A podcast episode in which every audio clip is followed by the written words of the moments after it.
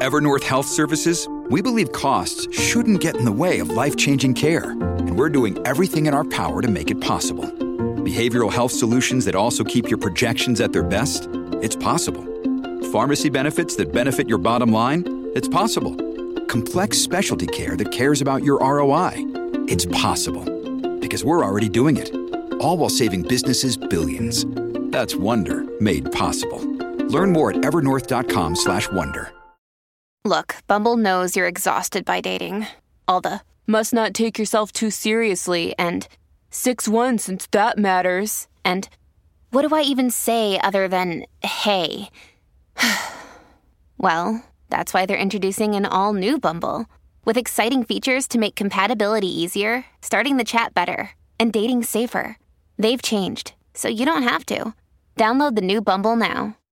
Stories we take up this week include what the Russia invasion means for U.S. corporations, why subculture audits are so critical, the KT Corp FCPA settlement, all these and much more on This Week in FCPA, the Russia Invades edition, all on the Compliance Podcast Network. Hope you will check out one of the latest additions to the Compliance Podcast Network, Trial of the Century, the Enron Trial, where, with business journalist Loren Steffy, who covered the case, I take a look at the issues around the trial, the witnesses, and the outcome. Hello, everyone. This is Tom Fox, back with Mr. Monitors himself, Jay Rosen, for a somewhat somber opening for This Week in FCPA, episode 292, for the week ending February 25, 2022, the Russia Invades edition. We are back to look at some of the week's top compliance and ethics stories in this edition. Jay, what say you? Uh, I say I'm really disheartened and disgusted as what's happening in the world out there. So it gives me a little solace to take a look at the top ethics and compliance stories for the week. So let's dive right in. So, of course, Jay, our lead story is the uh, Russian invasion, and there's been a fair amount of political commentary that we won't uh, take up in this podcast. But there's some things from the world of compliance that I really want to highlight uh, for our listeners.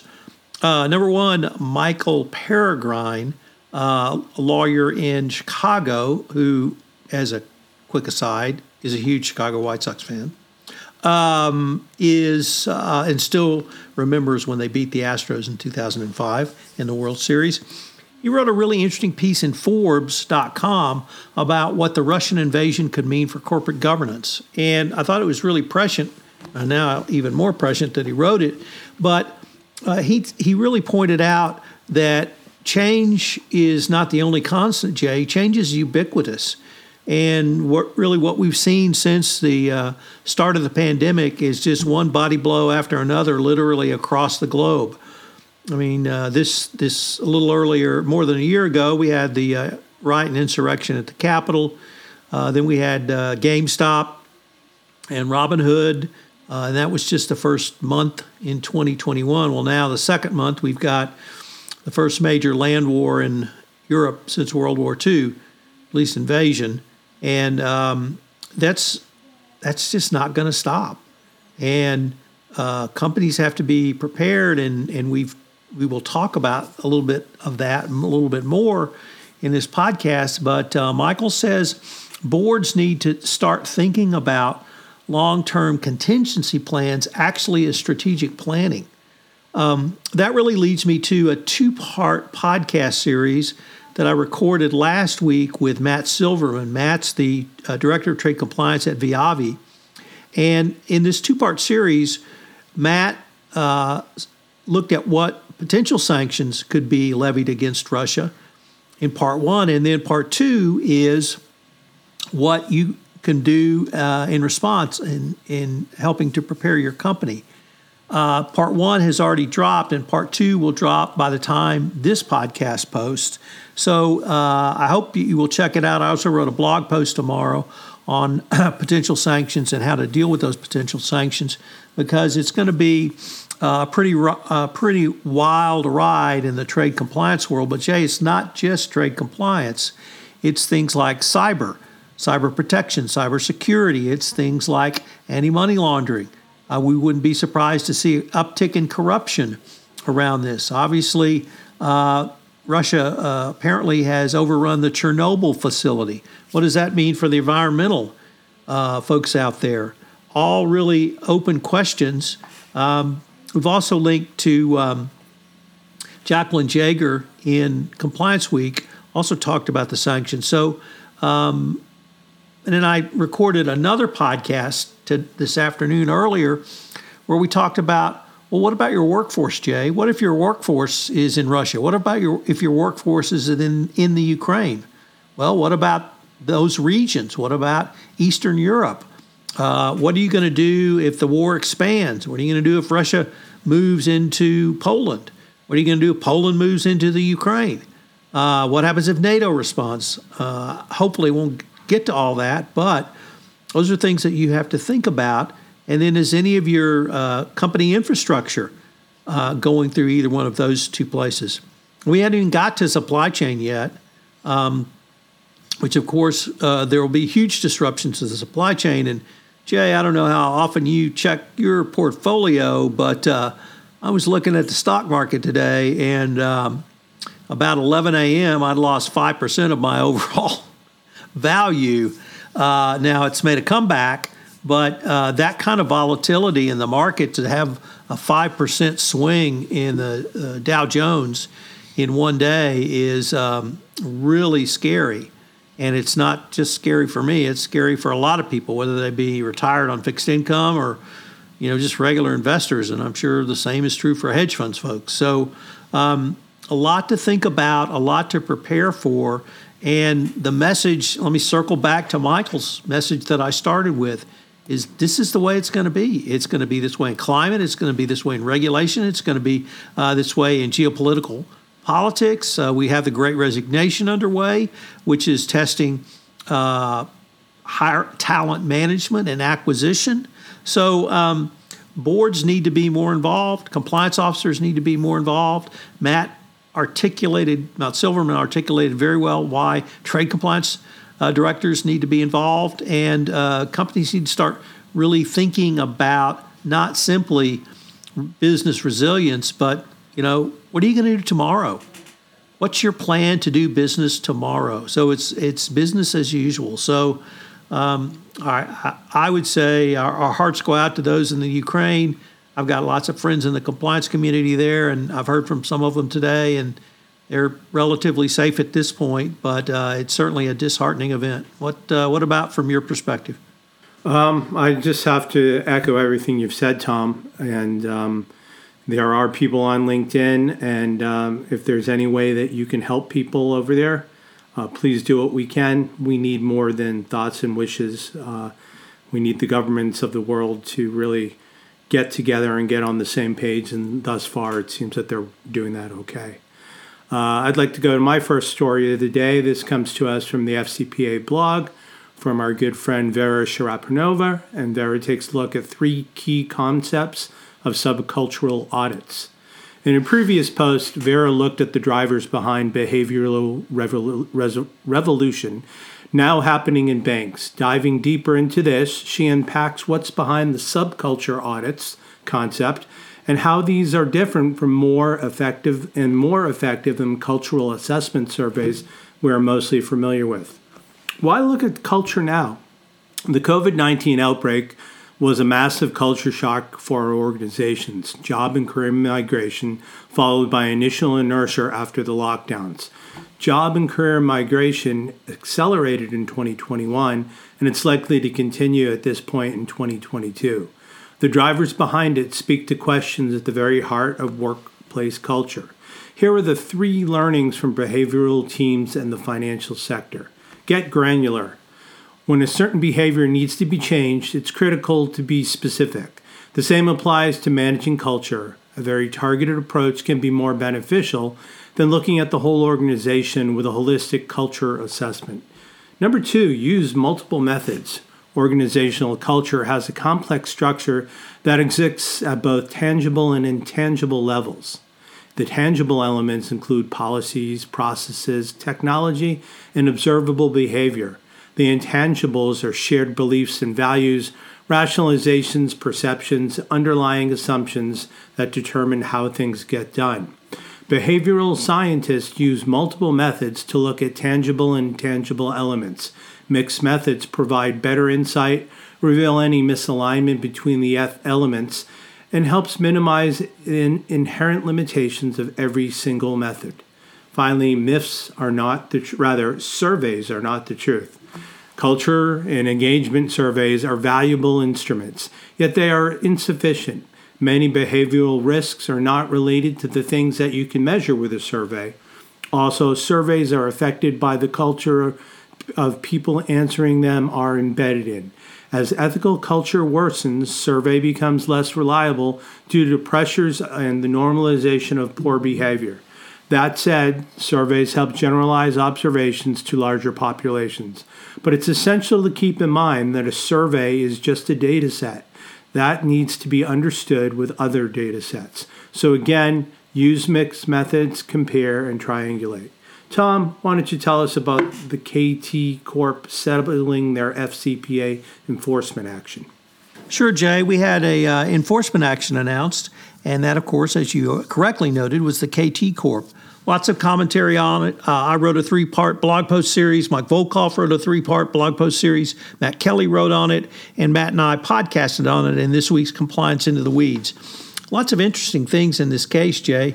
Uh, first and foremost was um, we returned to the future with um, bribes, uh, bags of cash. We hadn't seen cash in a long time in uh, bribery schemes.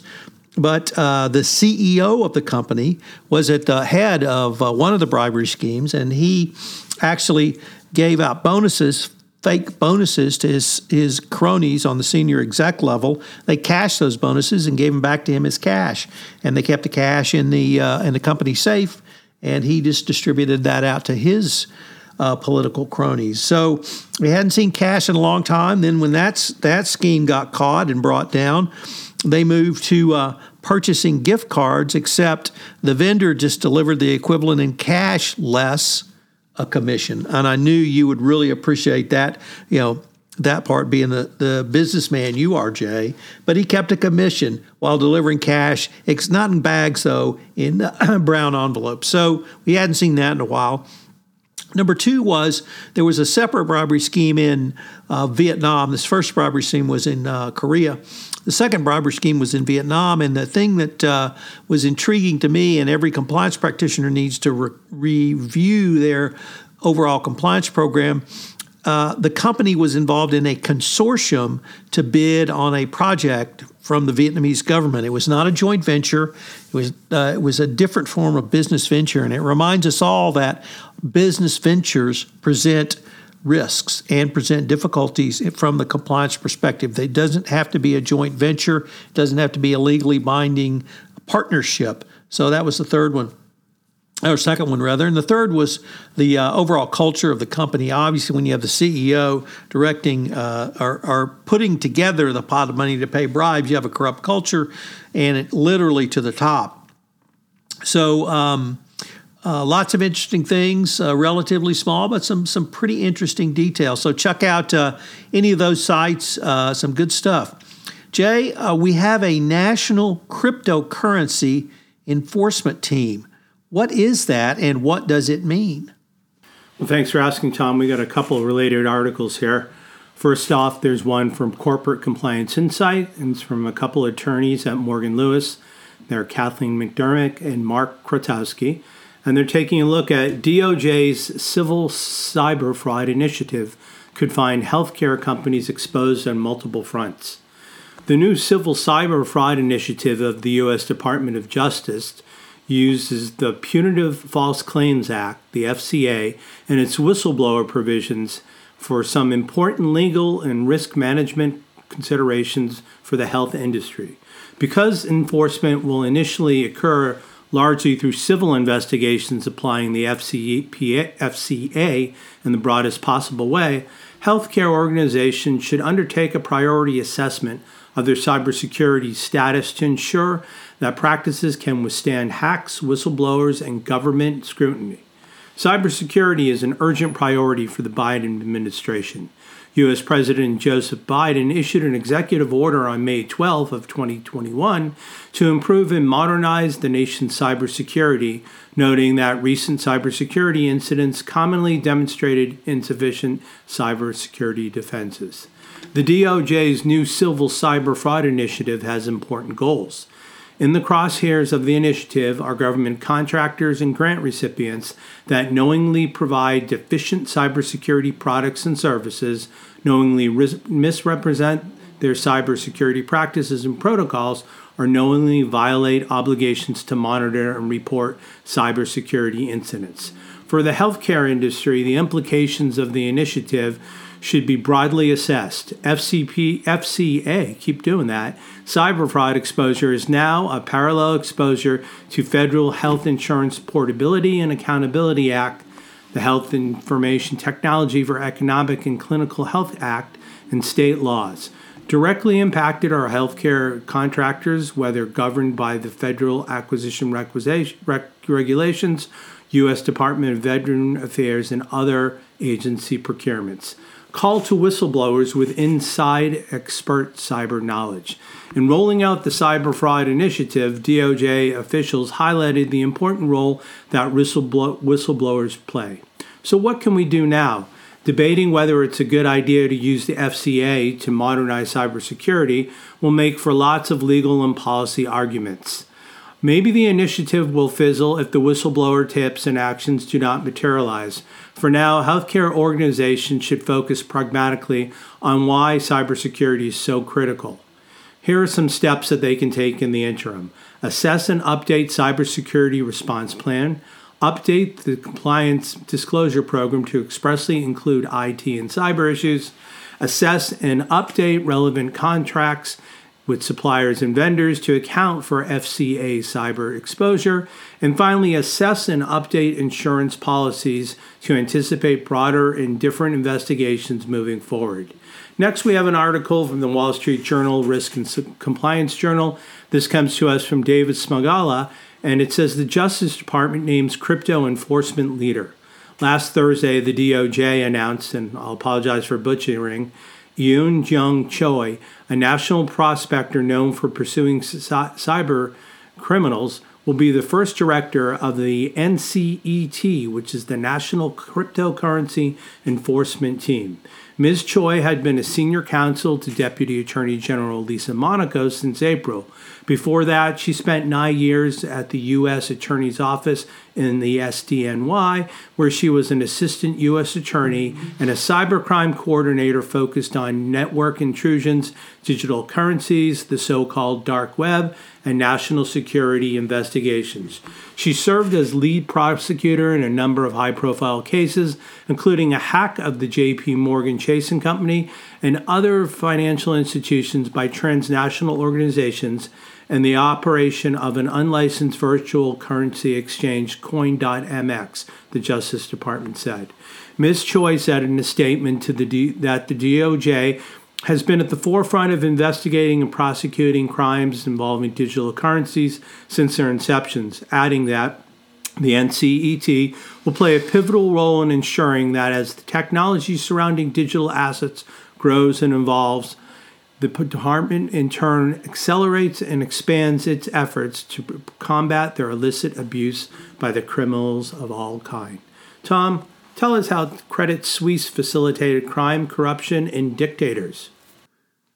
Well, uh, we had another major leak of documents, this time from Credit Suisse. So we have the Panama Papers, the Paradise Papers. Now we have the, and of course, the Pandora Papers. Now we have the Credit Suisse Papers. And it paints just a terrible picture of a bank who's doing business with all of those folks you named, Jay criminals, dictators, money launderers, drug dealers. Uh, now, uh, the only saving grace is most of these accounts uh, or the information ended in the middle part of last decade, so they're not active accounts, at least not most of them. But uh, in addition to the dictators and uh, criminals, many uh, money launderers from corruption, bribery and corruption, also hid their money at Credit Suisse, and this included, uh, I think, I counted 27 people associated with a PDVSA scandal, for nearly $300 million in um, uh, money that was uh, laundered through or bank parked rather at uh, Credit Suisse. Credit Suisse, of course, uh, decried the uh, uh, journalist expose and said that it was really just, you know, they were out to embarrass Credit Suisse. We may have done bad things in the past, but we're really a good guy now. Well, they ain't good guys now. They weren't good guys then, and they continue just to uh, have one piece of information. They've recently had to can two chief executives. They're in criminal trial in Switzerland uh, right now for uh, money laundering and other charges. And it's always been illegal in Switzerland to uh, bank uh, money for criminals, although that was not strictly enforced over the years. So, um, more uh, bad news for Credit Suisse. It's unclear what, if any, the sanctions will be, whether this violates the deferred prosecution agreement they entered into with the Department of Justice or any agreements with the Swiss authorities. But certainly a black eye for Credit Suisse, a black eye for the Swiss banking industry, and uh, we would expect more of these types of uh, releases, Jay. So, Jay, um, you and I have talked about diversity and DEI on this podcast a fair number of times, but I had not thought of diversity in terms of your internal investigation team. Now, I know AMI doesn't do internal investigations, uh, but you have a fair amount of diversity. So I thought this would be a great one for you to, to cover because the article really uh, indicates that uh, diversity is, is a plus for investigative teams. And, and maybe you might expand on that to why AMI thinks diversity is a plus in the monitorship realm. Yeah, that's uh, a great point, Tom. Uh, this article comes to us from uh, NYU's program on corporate compliance enforcement. It's specifically from the Compliance and Enforcement blog. It's from a couple attorneys at Gibson, Dunn and Crutcher, Karin Portlock and Jabari Julien. Recent years have seen an uptick in corporate internal investigations of discrimination, harassment on the basis of protected characteristics and increased attention to corporate diversity, equity, and inclusion policies and practices. When companies look for teams to investigate these issues, they should prioritize diverse teams which perform better than homogenous ones in core investigation functions and they drive better and more real, realistic uh, results for clients.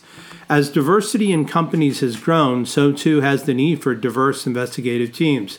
Diversity at all levels of the corporate workforce continues to grow.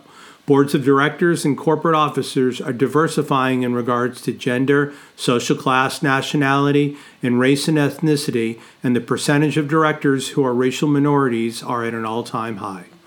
In recent years, numerous companies have launched initiatives to further accelerate the diversification of their staff, and this trend looks to com- continue.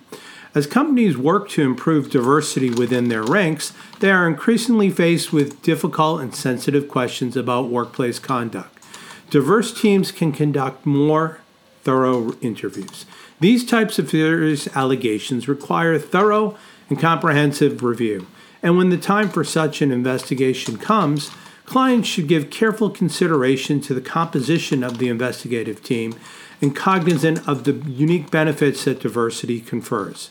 As just one example, research suggests that informational interviews in the physician patient context are more successful and therefore lead to better outcomes when there's a positive relationship between the physician and patient.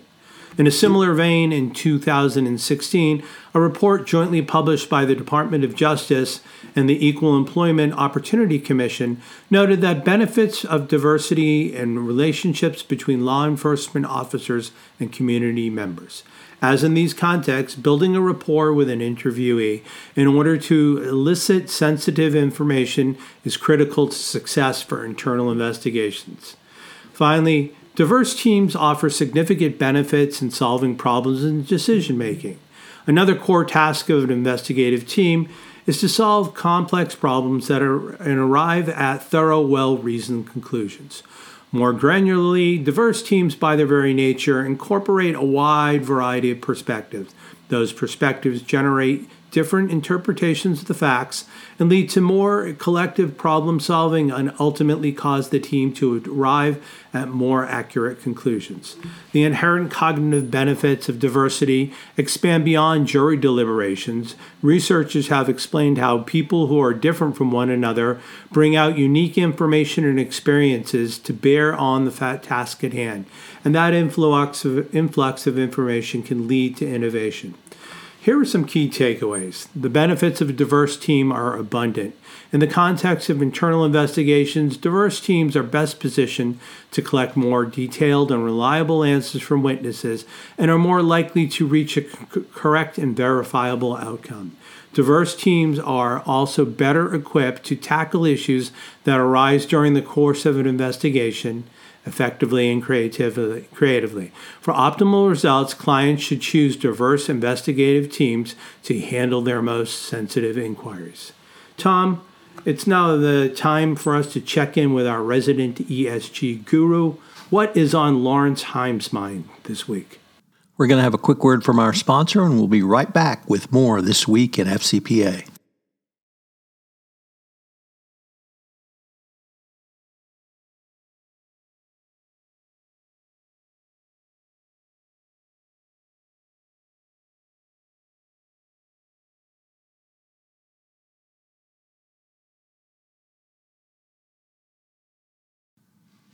Jay, in a really interesting blog post, Lawrence looks at small cap directors and officers' ESG liabilities. And I was heartened by his opening remarks, and, and he's reviewing an article by his colleague John Jennings, Jenkins rather, who wrote about board ESG risk in the corporatecompliance.net. And uh, Lawrence's take is that the Caremark line of decisions from the Delaware Supreme Court uh, have ex- expanded uh, board risk, and that the article posits that this expansion of board risk could also go to ESG. And the uh, if a shareholder or group of shareholders file suit over some ESG issue uh, against the board, uh, it could uh, be held to a Caremark type standard where they have to not simply have an ESG program, but actually oversee and manage it. So that was sort of the uh, interesting one. One interesting part. There were a couple of other points that uh, the article raised where risks are ignored by directors and officers at small cap companies. One is reputational risk. A second is adequate D&O coverage, and then uh, adequate D&O indemnification. So from the insurance risk management perspective, you might want to look at those issues if you're a board member. And really, uh, as always, Lawrence really sums it up quite well with a, uh, his What This Means section. And he really sees ESG risks uh, certainly is becoming more important. No surprise there. But the board's role, and that if a board doesn't get out and actively manage their ESG, there could be potential exposure. So, kind of an interesting expansion of what you and I talk about a fair amount, Jay, which is Caremark and its uh, application to compliance. But Lawrence sees that potentially that application could be to uh, small cap uh, companies uh, as well. And, and there's no reason it's limited to small cap, it really could be all companies. So, Jay, next up, uh, what are, are or will be some of the global trends in corporate governance for 2022? Well, this is uh, an appropriately pr- placed article after the last one in speaking about ESG. Um, for this comes to us from the Harvard Law School Forum on Corporate Governance. The authors are Richard Fields, Rusty O'Kelly III, and Laura Sanderson. For the seventh consecutive year, Russell Reynolds Associates interviewed global institutional and activist investors, pension fund managers, proxy advisors, and other corporate governance professionals to identify corporate governance trends that will impact boards and directors in 2022 and beyond. This year, they spoke to over 50 experts from major investors, regulators, advisors, and advocates. And here are the global trends predicted for 2022. In the last few years, some governance observers and board members have predicted or hoped that shareholders and other stakeholders' attention to these topics would wane, but the experts interviewed could not have been more clearer. These topics are more important than ever, and here are four trends. More assertive, demanding investors who feel empowered to demand action and disclosure on growing numbers of topics, and with failure to meet these demands, more likely than ever to vote against companies and individual directors at annual shareholder meetings. Number two, higher standards for corporate attention to the climate. As the materiality of climate change to individual businesses and society writ large is beyond question. As Larry Fink wrote in BlackRock's 2022 letter to CEOs, most stakeholders now expect companies to play a role in decarbonizing the global economy. Enhanced board effectiveness practices become the norm as investors and other stakeholders realize that good composition, refreshment, and evaluation practices result in improved corporate performance and de- decreased risk exposure. And finally, urgency regarding equity and diversity initiatives, both in the enterprise and the boardroom, as evidence amounts that diverse organizations outperform others and stakeholders demand progress without delay. Russell Reynolds Associates believes that the more will take two forms in 2022. Not only will there be increased activity in each of these areas, board taking action, new regulations coming into play, etc., but there will also be more attention paid to all of these areas by shareholders and stakeholders alike. The level of scrutiny and public oversight of board and directors from 2022 and onward will increase beyond anything directors have experienced before. In the show notes, we link to the entire report, which specifically looks at trends in Australia, Brazil, Canada, the EU, Japan, Malaysia, Singapore, and the e- and the UK and the US. So, Tom, we're almost at your last article. Why don't you tell us what Roger Ng's trial is in danger of collapse? So, Jay, uh, I'm going to have to put on my recovering trial lawyer hat here because this is just one of the worst, most inexcusable mistakes that can happen in any phase of a tri- any phase of litigation, but most particularly a trial. And what happened was uh, the prosecution star witness is Timothy Leissner, uh, Roger Ng's former boss and colleague at Goldman Sachs, who's pled guilty and is awaiting sentencing.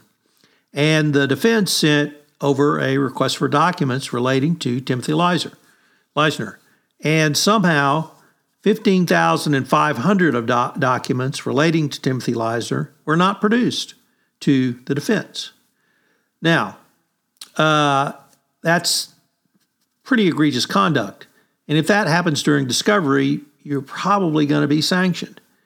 But for that to happen in a trial and the documents just appear, we just found them. Uh, that's beyond the pale. And the uh, where they were in the case was near the end of Leissner's direct testimony, meaning the prosecution questioning him, and he was about to be cross-examined. So the judge has suspended the trial pending the defense's review of these 15,500 documents. Even the, the prosecution didn't oppose the motion and said it was an egregious error. Uh, I have been on both sides of this at trial. One time I had a corporate representative literally walk into the courtroom with a box of documents. He said, Oh, Tom, I just found these. I'm like, Okay. Let me, uh, you just sit here. I'm going to go back and talk to the judge for a moment. Um, and it was not pretty. Uh, and I have to say, the judge was incredibly professional. And, um, you know, he knew the situation I was in. Nevertheless, that is an inexcusable error by the prosecution. How this happened, obviously, we may never find out. The bottom line is this case is now in serious jeopardy of being um, declared a mistrial. And if I were the judge, that's what I'd do. I mean, I would not tolerate this. In addition to not producing the documents, it makes for a completely unfair trial. Whatever you think of Roger Ng, whatever you think of Goldman and what they did, whatever you think of 1MDB, a man gets his day in court and he gets his day in court under the rules of civil procedure and under the rules of evidence. And he didn't get that. And uh, I hope the judge dismisses the case and makes the government start all over again um, and, and assess cost uh, for the defense up to this point. That's, that's just an inexcusable error uh, I don't know if you're taught that in first year law school, but you're certainly taught that the first month you're in private practice. Um, you look for every document and you produce it, particularly when it's obviously as relevant as it gets. So, um, Leissner's testimony was was pretty damning, but it was only the direct testimony, so we don't know how he's going to handle cross examination. It turned out he was a serial bigamist. He was married to multiple women at the same time, more than once. Uh, whether the jury believes him or not, obviously, is going to be problematic, and we don't know what's in these documents. So, a huge, I cannot over over overinflate how huge an error this is. Wish the prosecution hadn't done it, but they did, and uh, they deserve to be sanctioned for it. Uh, really, up to the to the full extent of what the judge feels is appropriate, and and this is within the discretion of the court. So, huge error by the DOJ in this case. This is obviously one of the biggest profile FCPA trials we've had in quite some time. And I just, when I read that, I could not believe it. Um, so, uh, that's where we are with uh, Roger Ng. Um, on a lighter note, can the FCPA used be used to fight the demand side of bribery, Jay? This is a real interesting article. Uh, it's written by Professor Matthew Stephenson from Harvard, and it appears in his Global Anti Corruption blog, GAB. As you know, logs, laws like the US FCPA target what is sometimes referred to as supply side, unquote, of nat- transnational bribery, bribery transactions. The firms and individuals of offered or pay bribes to foreign officials in order to secure a business advantage.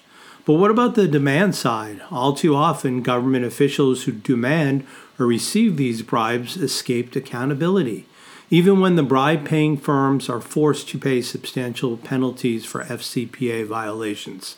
Sometimes the explanation is political. The public officials involved are sufficiently powerful and well connected to escape domestic accountability in their own countries, even when the misconduct is known. That's a big problem, and one that statutes are designed to address.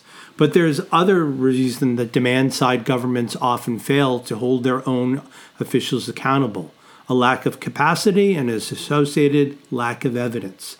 In a great many cases, even when bribe paying firms settle an FCPA matter with the U.S. government, and in doing so admit the certain facts and provides evidence about the misconduct to the DOJ, the demand side country government does not receive sufficient evidence to identify, let alone prosecute, the corrupt officials involved. The U.S. government can and should fix this problem. Doing so would not require new legislation. Rather, it could be accomplished through a straightforward and easily implementable change in DOC, DOJ policy. The policy change could be modeled after the so called Yates memo issued in 2015 by then Attorney General, guess what? Sally Yates. That's why it's the Yates memo. The Yates memo was intended to increase the prosecution of individual corporate officers and employees responsible for corporate crimes. Among other things, the Yates memo required that in order for a corporation to receive credit for fully cooperating with the DOJ investigation, the corporation must disclose to DOJ all individuals involved or responsible for the misconduct. For this to work, Matthew is advocating a policy that would go something like this. First, DOJ should clarify that pursuant to the policy initially established by the Yates memo, corporations seeking cooperation credit in settling FCPA matters must disclose to the DOJ the identities of the foreign public officials who received the bribes. Second, DOJ should adopt and announce a presumption that any information and evidence supplied by the corporation regarding a bribe taking foreign official will be turned over to the appropriate law enforcement agencies in that official's home company country rather. And finally, the DOJ should adopt several exceptions or qualifications to the general presumption that information on bribe taking foreign officials will be shared with their home country law enforcement agencies. Other refinements and modifications would most likely be required to make the policy work, but the basic gist should be clear. Under a policy along the lines sketched out above, when a company subject to the U.S. FCPA jurisdiction gets caught, The subsequent investigation should involve figuring out not only which company employees were culpable, but which also which foreign officials also received bribes. If the bribe paying companies and the DOJ provide that evidence, then prosecutions of the demand side of transnational bribery transactions are much more likely to be effective. And foreign public officials are more likely to think twice before they request or accept a bribe from a multinational company that follows under FCPA jurisdiction. So it seems like quite a clean prescription for how this would work. The question is, is would there be any heat on those companies who were uh, having the demand side? Would there be any pressure for them to settle? Tom, we've got a great lineup of podcasts and uh, different things. Why don't you tell us about the cornucopia of podcasts we've had in the week that's gone by?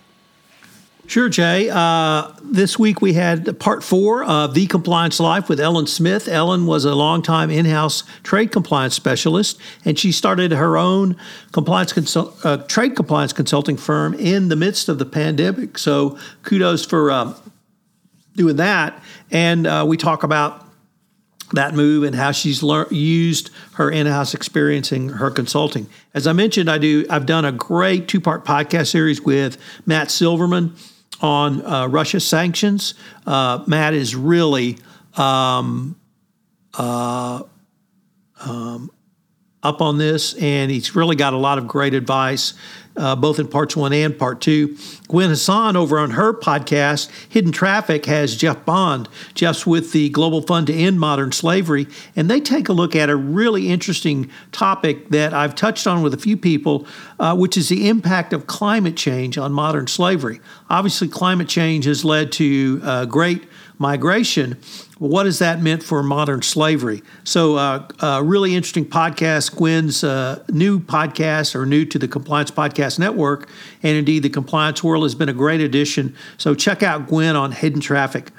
And Mr. Monitors himself, former Mr. Screenwriter, member of the Screenwriters Guild. This one's for you.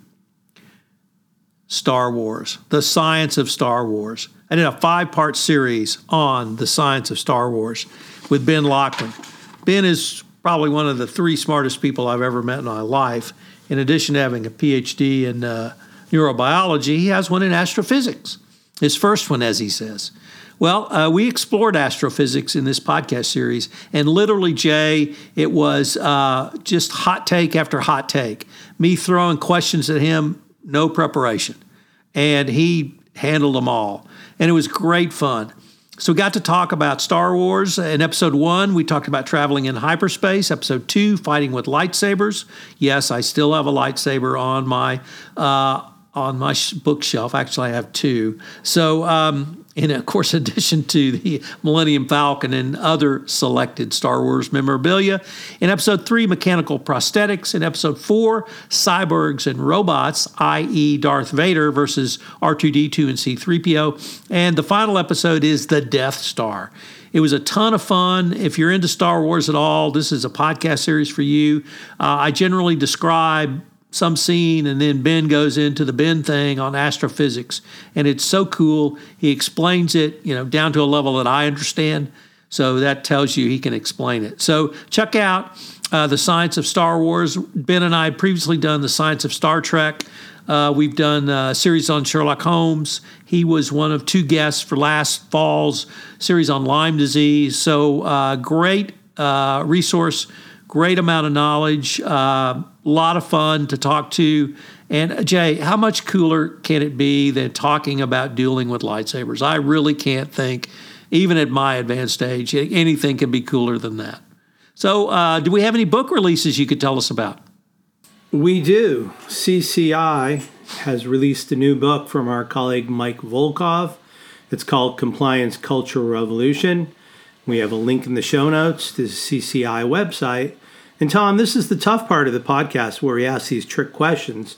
Um, this book, how much the, would it cost to get it from CCI if people want to read Mike's new book? Uh, Jay, I believe it's free.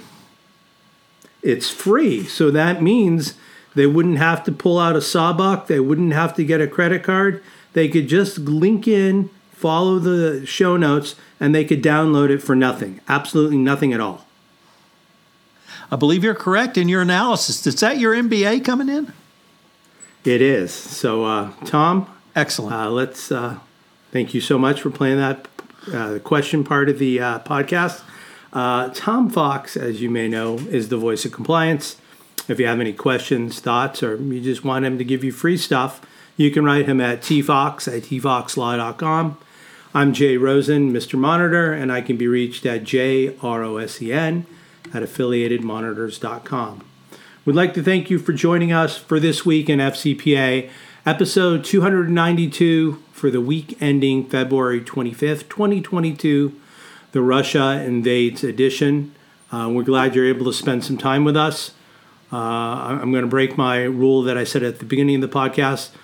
There's no way our thoughts cannot be with people in uh, in the Ukraine, but um, I'm just hoping there's some miracle out there that can solve this without uh, substantial loss of life. But we will see you next week when we take a look at this week for this week in FCPA. Thanks so much for joining us. This is Tom Fox again. Thank you so much for listening to this episode of This Week in FCPA. I hope you'll check out my recent podcast series, The Science of Star Wars. If you love Star Wars or even are mildly interested, I have a great five part series where I speak to uh, academically trained astrophysicist Dr. Ben Lachman on Issues such as traveling through hyperspace, fighting with lightsabers, the Death Star, robots and cyborgs, and mechanical prosthetics. It's a lot of fun, learn some science, and get to talk about Star Wars. Please check it out. The podcast series is Greeting Felicitations, and it's on the Compliance Podcast Network. We hope you will join Jay and I next week for another episode of This Week in FCPA.